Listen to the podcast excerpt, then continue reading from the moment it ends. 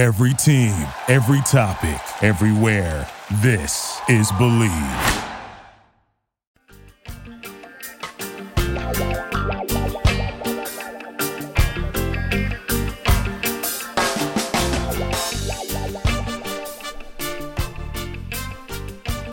Hello, and welcome to the Healthy Herb Podcast, a place of information and inspiration for the home herbalist. I'm Bridget Doherty of the Solidago School of Herbalism, coming to you from a bridged island on the coast of Maine. In today's show, I'm talking about what is an herbalist and what is herbalism.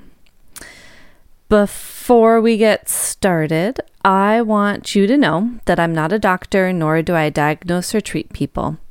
What I share is based on my own experience and what I've learned from my mentors. Ultimately, I want you to be empowered in seeking and achieving your own version of optimum health. I want you to be inspired to connect and relate to the plants that grow all around you. Now, without further ado, Let's have some fun and dig in.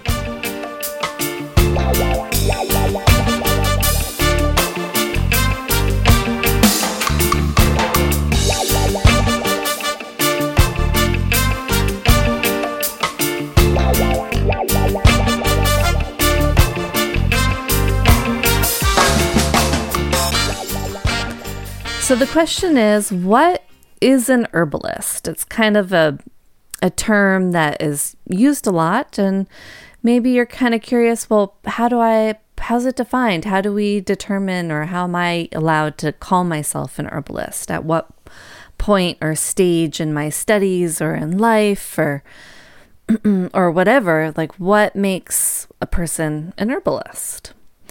And really herbalists are people who connect with plants and appreciate them for their useful medicinal, nutritive, and healing properties, and who incorporate these plants into their own daily lives, as well as help others to do the same. My one of my mentors um, always described herbalism as an arc. Like there's this beautiful arc of herbalism. And on one side, it's naked people rolling around in the wild plants, getting dermal absorption and, you know, really fully connecting with them in mind, body, and spirit. And then on the other end of the arc of herbalism are people in white lab coats in laboratories extracting chemical constituents from the medicinal plants and turning them into drugs. So it's quite a huge spectrum. And within that spectrum, there are people that have preferred professions or niches or aspects of working with the plants that they prefer because we can't do it all. So there an herbalist could be gardeners, they can be farmers on a larger scale. They can be medicine makers, they can be herbal beauty care product makers. They can be clinicians that actually sit down um, with people and help them to know what herbs are best to help them heal from whatever health conditions they may have. They can be home herbalists, people who just take care of themselves and their loved ones with, with herbal medicine and herbal remedies. Um, they can be family herbalists who will just, you know, work with kids and elders and people in their community, community herbalists, um, just t- to help guide folks who may have questions or want to know how to help themselves and their own families with herbs. There's the backyard herbalists who just like hanging out in their backyards and checking out the wild, wonderful weeds growing there and making fun home home remedies with those plants or eating wild salads. Herbalists can be botanists. They can be ethnobotanists who go around the world and study and learn the traditions of of other people and the, um, how they work with plants.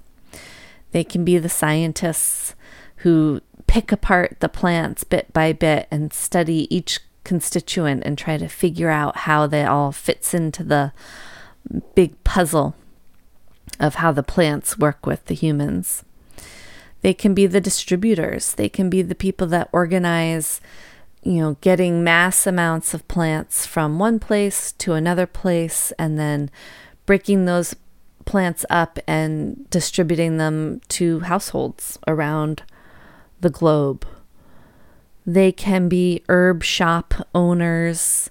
They can be pharmacists that have a specialty in herbalism.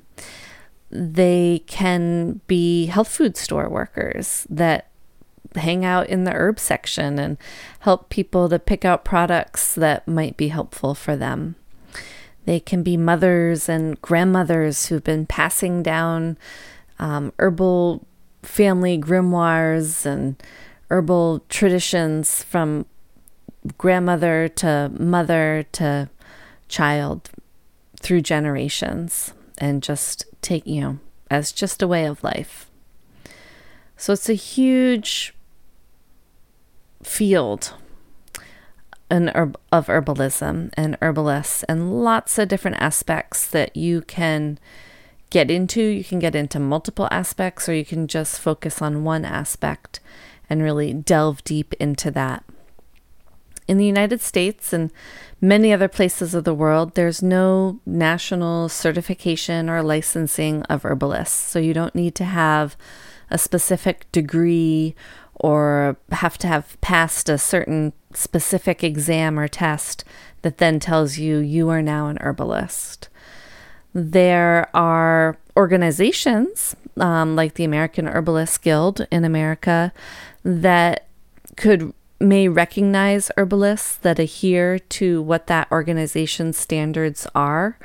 Um, and you can be recognized by that organization or registered with the organization um, and promote yourself that way as an herbalist, especially, I think, especially beneficial for clinical or quote unquote medical herbalists that are really in depth working with clients with really serious health conditions. And so it's really nice for those clients when they're looking for a holistic healthcare practitioner that focuses on herbs that they have these organizations that they can go to that can be like, oh, well, who have you approved that's in my area that I can trust that I know has some standards that they have to follow and that they've been approved by this board. But I personally don't think that that's the only way that we should define herbalists at all.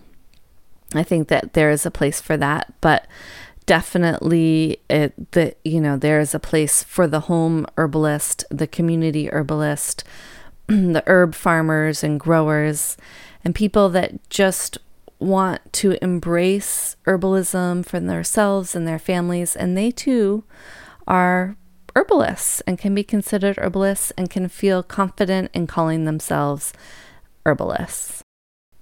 Herbalism is the medicine of the common people. It always has been. It's our birthright as earth beings to, if we so choose, to learn about and help ourselves to be healthier with the plants that grow around us. No one can take that away from us. Like, that is our right. Just as it's our right to be able to share the information and experiences that we have with herbs and pass them on to other people. It's just as much a right as uh, of us as eating food and being able to grow our own food if we choose. That we may then also um, work with plants to help to heal ourselves and our people in our community or our friends and our family and to teach others to do so. We don't have to go to a fancy, expensive university or school to learn how to become healthier with the usefulness of safe and effective herbs. Because it's it's a very different way of healing than to be a medical doctor, which we are very glad that we have medical doctors and that they have to go to universities and they have to go pass very strict certifications because the medicines that they work with and the health conditions that they treat and work with are very complicated and the medicines are poisonous. And so they need to have really strict guidelines and really strict licensure. But with herbalism, it's all very simple. It can be very safe and very effective. And it's really exciting to me when people contact me who are just getting into herbalism and they are just really excited to connect with the plants, but they they don't really know where to start. And in some ways I feel overwhelmed for them because I know what a amazingly vast field of information that herbalism offers and what a great depth as deep as the deepest ocean of depths of avenues that you can explore and work in in the realms of herbalism. And there's so many different fun directions that you can go um, you know, herbalism has been a passion of mine for 25 years, and I still feel that I'm exploring and learning and looking out at this amazingly complex tapestry of information and herbs and plants and health and growing and I, it's just such a vast amazing topic that you will never know everything uh, it's never something that could be mastered because there's always more to learn and to explore which is awesome, but sometimes it's intimidating and overwhelming, especially when you're just starting out. So, it is one of the absolute best parts of herbalism is that you can learn it for the rest of your life, and there still will be, you'll still just feel like you've scratched the surface. Really is, you know, the the best thing I think to do is to start with connecting with the plants that grow right outside your door because you can learn so much just from them. And it's by working with the plants that you see every day and really getting to know them. And really getting to know them might just mean, first of all, learning how to identify them. So you are totally confident and comfortable that you know exactly what those plants are and that they are safe to work with. Um, and that's a great starting point. And then just to take, you know, to learn about one or two of them, or three or four, in depth.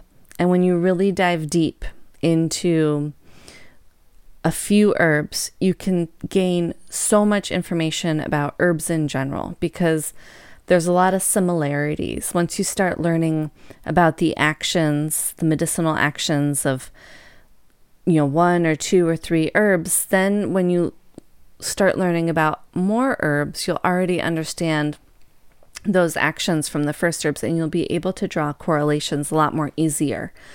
Once you really get to understand a few herbs you kind of learn herbalism and learn how it works through the lens of concentrating on just a few herbs to start.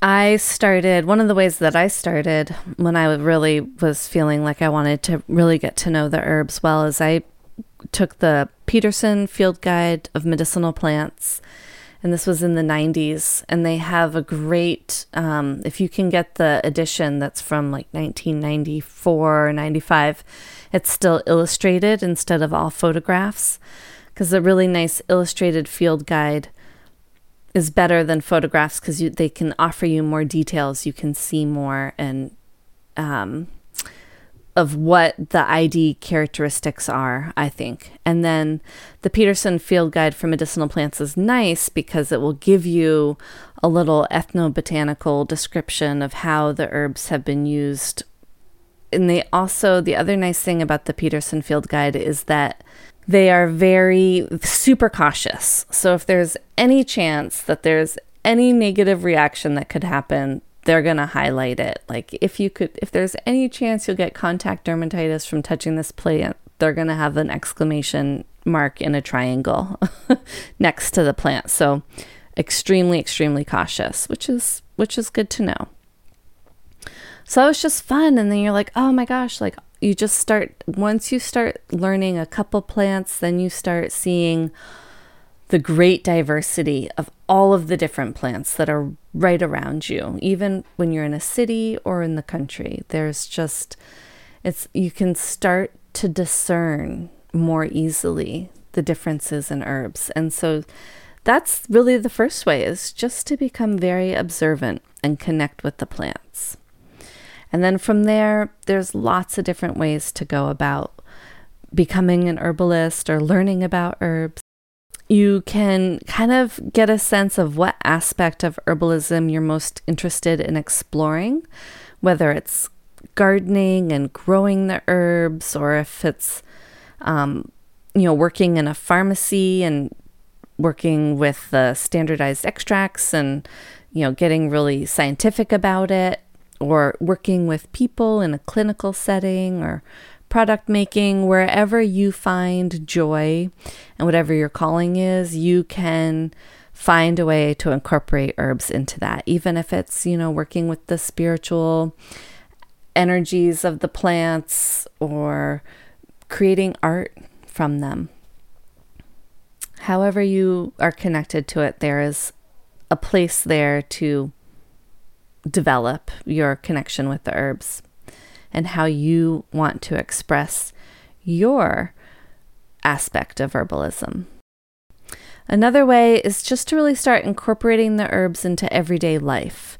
So start working with the nourishing herbs. I really like working with the nourishing herbal infusions where you're drinking a quart of nourishing herbal infusion that has one herb in it every day so that you're just really starting to taste them and get to know the chemistry and get to feel how the herbs work within your body, using herbs in cooking, uh, exploring wild food and what herbs you can eat right out of your backyard, any sort of daily teas or tinctures that you want to explore, just so that you are really developing a lifestyle habit of working with the herbs and seeing how they can help simple medicines for normal everyday kind of common health complaint, complaints and how they can help you um, with those. People come to herbalism in a variety of different ways. Some people come to being herbalists after seeing firsthand how the how beneficial they are to health or you know a lot of people have had really amazing healing experiences with herbs for themselves. And then they're like, wow, these are great. I need to learn more. I need to help people experience what I have experienced with the herbs. Some people have had just a deep calling from childhood. They don't really even know what it means, but they just know that they are herb people and they just are always craving and need to know more information about the herbs. That's how I how I have come to herbalism. Um, some people are influenced by their families, their grandparents, their great grandparents, or friends. And now that we have this amazing worldwide web, this internet of people that are all sharing thoughts and stories, it's a lot easier to be inspired and to be exposed to all kinds of different information about herbalism, which is pretty amazing to have watched the evolution of just the availability of the of the information and seeing how much herbalism has caught on and come back to people in the in America, which is where I'm from and what my experience is. Granted, you know, 75 to 80% of the world population uses herbal medicine. So in America, it may seem like this new huge thing that's like blossoming again and um, really taking hold, but throughout the world, it has been and remains the, our number one medicine and um, healing traditions. There, you know, if you want to learn more about herbalism, just kind of finding your local herbalist, um, learning about the herbs that grow in your bioregion with your local herbalist, going on herb walks, maybe even working, getting a job in a local herb shop or in a health food store that sells a lot of herbal remedies and getting talking to people, talking to customers that come and go. There's an amazing array of herb schools available in the United States that you can uh, check into. And now, more than ever, there's so many online opportunities to learn, so you don't have to up and change your whole life and move to where there is a, an herb school. Oftentimes, you can start online, although it's I definitely recommend having some sort of a one-on-one mentor relationship where it's you aren't only just reading um, things online or watching videos as you get more in depth, it's really nice to have a, a teacher that you can have a one on one connection with. There are still elders in our herbal community who really developed and brought upon the herbal renaissance in the United States starting in the 60s, 70s. And they are um, still here and teaching, and they have a huge array of students and who are now becoming the next wave of elders in the herbal world in the United States. And so they are great resources to tap into. Definitely a huge array of beautiful books that are written by herbalists and ethnobotanists to look into and to start building a library of, a reference library. And then working with learning how to prepare the herbs and not getting hung up on the details, like knowing that it's okay. There's a lot of gray area. You can just play around with it and you're not going to necessarily do it wrong. You can always do it a little bit better. And by experimenting and exploring, you can always do it better, but don't let the fine details of making herbal remedies stop you because it's definitely more of an art and a craft than it is a science. It can definitely become a science in making herbal remedies, and that's fine too and important when you get to a certain stage and type of herbalism.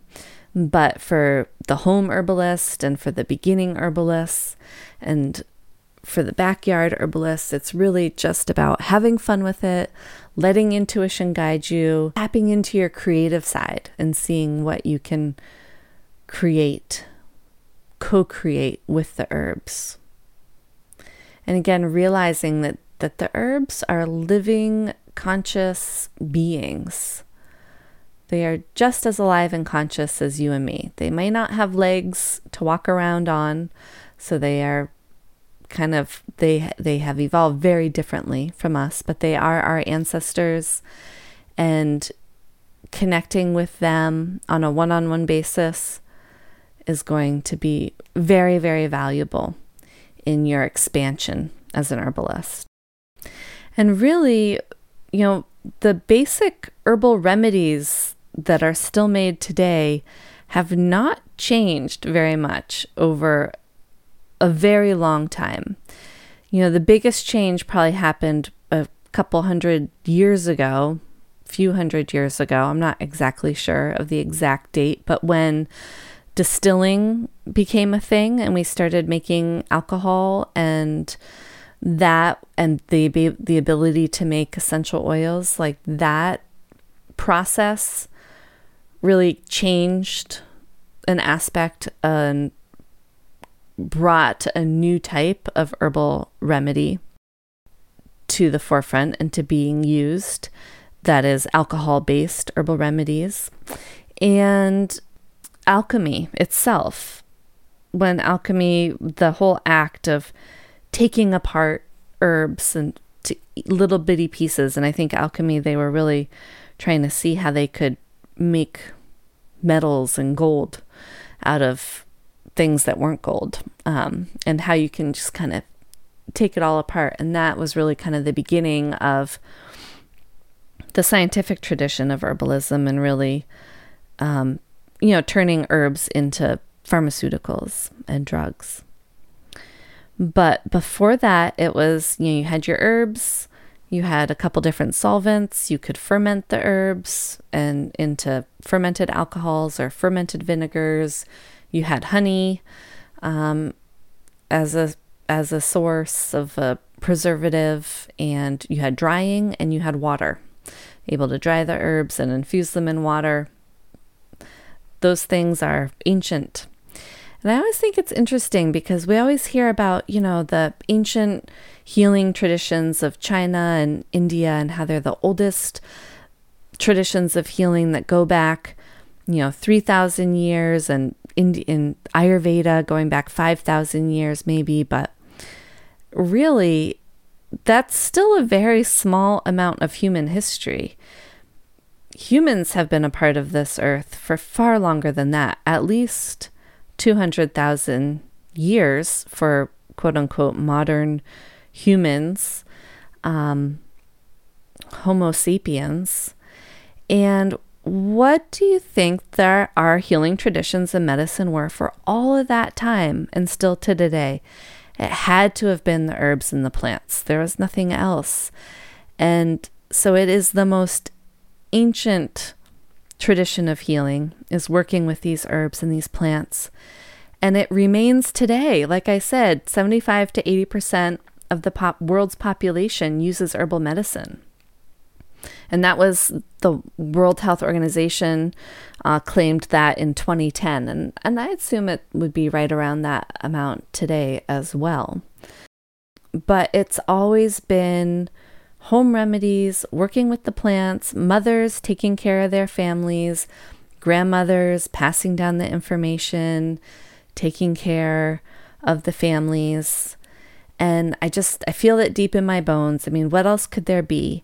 We have been co evolving with these plants, with these same herbs for since we have been humans. And, you know, there have been Neanderthal skulls, you know, a Neanderthal skull found in Spain dating back 50,000 years that had traces of yarrow in their teeth. I have this other interesting story. I this I don't know if this is just folklore, or if this is a true story, but I remember when I was first studying herbs, I was always, you know, the whole willow bark, you know, yielding the process and becoming aspirin and that there was a bear that was I don't even know where it was. Maybe Alaska, or maybe that's just in my mind. I think of big bears in Alaska, even though I know they're everywhere. But there was a bear that, you know, came into this village and was acting all crazy. And the village people were very concerned about this bear. And didn't think it was safe because it was acting all wild. Then eventually they were able to kill the bear uh, for the safety of the town. And when they looked at the bear, they realized in its mouth it had an abscess, an infection in its mouth, in its tooth, which was obviously causing the bear pain. But also in that bear's mouth, it had uh, chewed up and had a bolus of willow bark in its mouth and to help to with that pain, to help with the pain. And supposedly, well, how I learned it from that story is that's what cued us into like, oh, well, maybe we should make aspirin with this. I don't know, but or make a drug with this to help relieve pain. Although I, I that doesn't sound right to me now, but um, interesting though that I mean, even it's been shown that animals are, other than human animals, other animals are able to connect with these plants and know um, the healing, some of the healing benefits of them. And so it just, it's, again, it's part of our birthright as beings of this earth to be able to work with these ancient plant ancestors that have, we have co evolved with and that our bodies know and recognize and have worked with since we have been humans. It's pretty fascinating.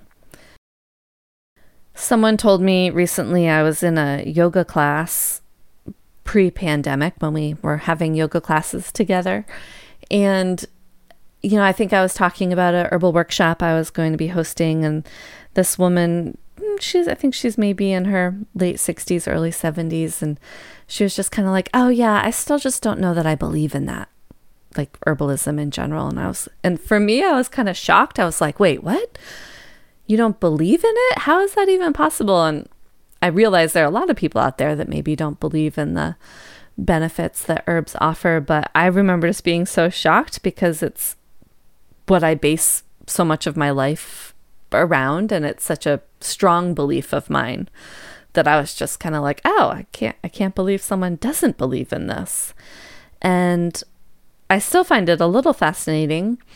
Um, but you know, her husband was was a is a retired physician, and I guess it, she just grew up in a in a different realm and was raised in a in a different realm where where you can b- not believe that herbs have healing benefits, but um for me, it, you know, it's like how long how else could humans still exist today and be so successful in our reproduction and being part of this world? Like how how other than with the help of the herbs and again because you know 75 to 80% of the world's population uses herbal medicine as a, as their first go-to medicine or maybe the only medicine that they can actually afford to use. Um, and then and then you know uh, this this American woman just being like, "Oh yeah, I just don't even believe that that works." I'm just like, "What? How is that a thing?" So those are some things to think about, I guess, as you enter into the world of herbalism if you are just starting, if you are a budding herbalist or things to consider if you have been into herbalism for a while and you're kind of like, oh well, you know, I've I've been making products forever. Maybe I want to try something else. Maybe I want to try being a clinician, or maybe I want to try um, working on an herb farm and seeing how that works for me. You can switch it up if you start getting bored with what you're doing. On another note, coltsfoot is the first flower that I saw this spring in my garden and around my house, and I was so thrilled to see it. Coltsfoot is this beautiful little yellow flower. It, um, it's in the Asteraceae family. Um, it actually looks a little bit like a mini dandelion flower. It's bright yellow and has the little composite petals that all bray out from the center. And this is a really cool plant because it is one of the first flowers in the spring. And it pops its flower. It's like flower comes first and then the stem comes behind the flower. And then the f- multiple flowers come and then eventually it starts to go to seed. And it has seed very similar to dandelion that you know it's like this little white puffball and then the seeds float away in the wind and right as it's starting to go to seed you start to see the little leaves forming at the base of the stems and the leaves and as the stems wither away and the seeds have been sent the f- the leaves get bigger and bigger. And eventually, by the fall, the leaves can be, you know, six inches across, maybe in diameter. And they have this really nice, soft, like almost fuzzy texture to them. And they have a shape that looks similar to a, a horse hoof, hence the name colt's foot. And this herb is called botanical name is Tussilago farfara. And the Tussilago uh, refers to the fact that it used to be used as a cough remedy. So the tussere or T U S S E R E means to cough in Latin. And then ago, so it's syllables, and then ago is the second half of the first genus name. And ago basically in Latin means to act on, or possibly to cast away, or to make. And so it's basically makes coughs go away. And the farfara apparently in Latin means colt's foot. so, however, colt's foot has not really used so much internally because it's been determined that it has some um, alkaloids in it that may not be so beneficial to our health. And so you but still sometimes people will make remedies from the flowers themselves. And also from sometimes people will dry the leaves and add them to smoking blends to help open the lungs. Like it might be a nice combination to combine with mullein leaves. In 18th century France, the leaf of the coltsfoot, the shape of the coltsfoot leaf was painted on um, apothecary signs as a symbol for get your medicine here kind of place where a lot of people wouldn't necessarily be able to read the word pharmacy or apothecary. They could see that symbol of the coltsfoot leaf, and that was the symbol of um, a pharmacy, which I thought is pretty cool. And so this spring, I'm thinking I might make, I have in the past made like a colt's foot flower infused honey, but I'm thinking this spring I might make an oxymel, which is a honey and apple cider vinegar with herbs infused in it. And those tend to be excellent oxymels in general, even without any herbs infused in them, as a nice lung support or lung remedy a nice affinity for the lungs, both the honey and the apple cider vinegar. So then when you put lung supporting herbs in with them, um, all the more better. So I might try that this spring. But mostly I just really like looking at them. And I think they make a really nice um, edge of a garden where kind of the wild meets the garden. If you are interested in learning more about foraging medicinal plants, making herbal remedies, growing herbs in your garden, or general seasonal backyard and kitchen herbalism, you can check out my Patreon membership classroom. You can find it under the Solidago Herb School on the Patreon website. And you can join for a monthly um, amount of $5 a month for the base and that you get like a monthly class on a on one of those topics, definitely an herb of the month and then for the $10 a month level, there's videos on and demonstrations on making medicines with the with those herbs that we'll be talking about. And then there's further um, level tiers where you can work one on one with me, which I would love. So check that out if you are so inclined. This m- month we've been focusing on Usnea lichen. And next month, um, we're going to be talking about spring greens, wild salads, and dandelions. I also, on my Patreon site, open to the public, I post um, my podcast notes unedited, so just at what guides me as I'm talking to you. And so you can check those out if you want to reference anything that I've been talking about. You can also find me on Instagram, Facebook, my website. All basically will get you there if you type in Solidago Herb School. And you can also sign up for an informational and inspirational newsletter on my website, which I send out weekly mostly and have fun recipes and uh, seasonal herbal tips for you there. Thanks for listening. I really appreciate it. I'm Bridget Doherty.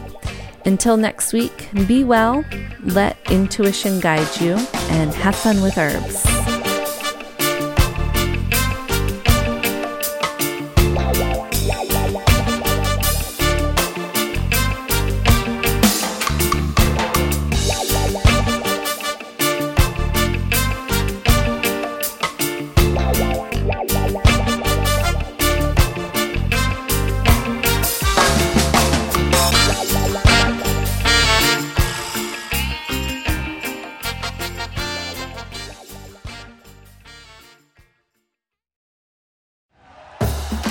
For listening to Bleav. You can show support to your host by subscribing to the show and giving us a five star rating on your preferred platform.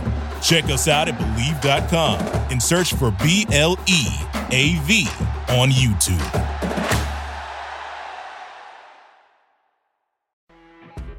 You know, when you're listening to a true crime story that has an unbelievable plot twist that makes you stop in your tracks? That's what our podcast, People Are the Worst, brings you with each episode. I'm Rachel.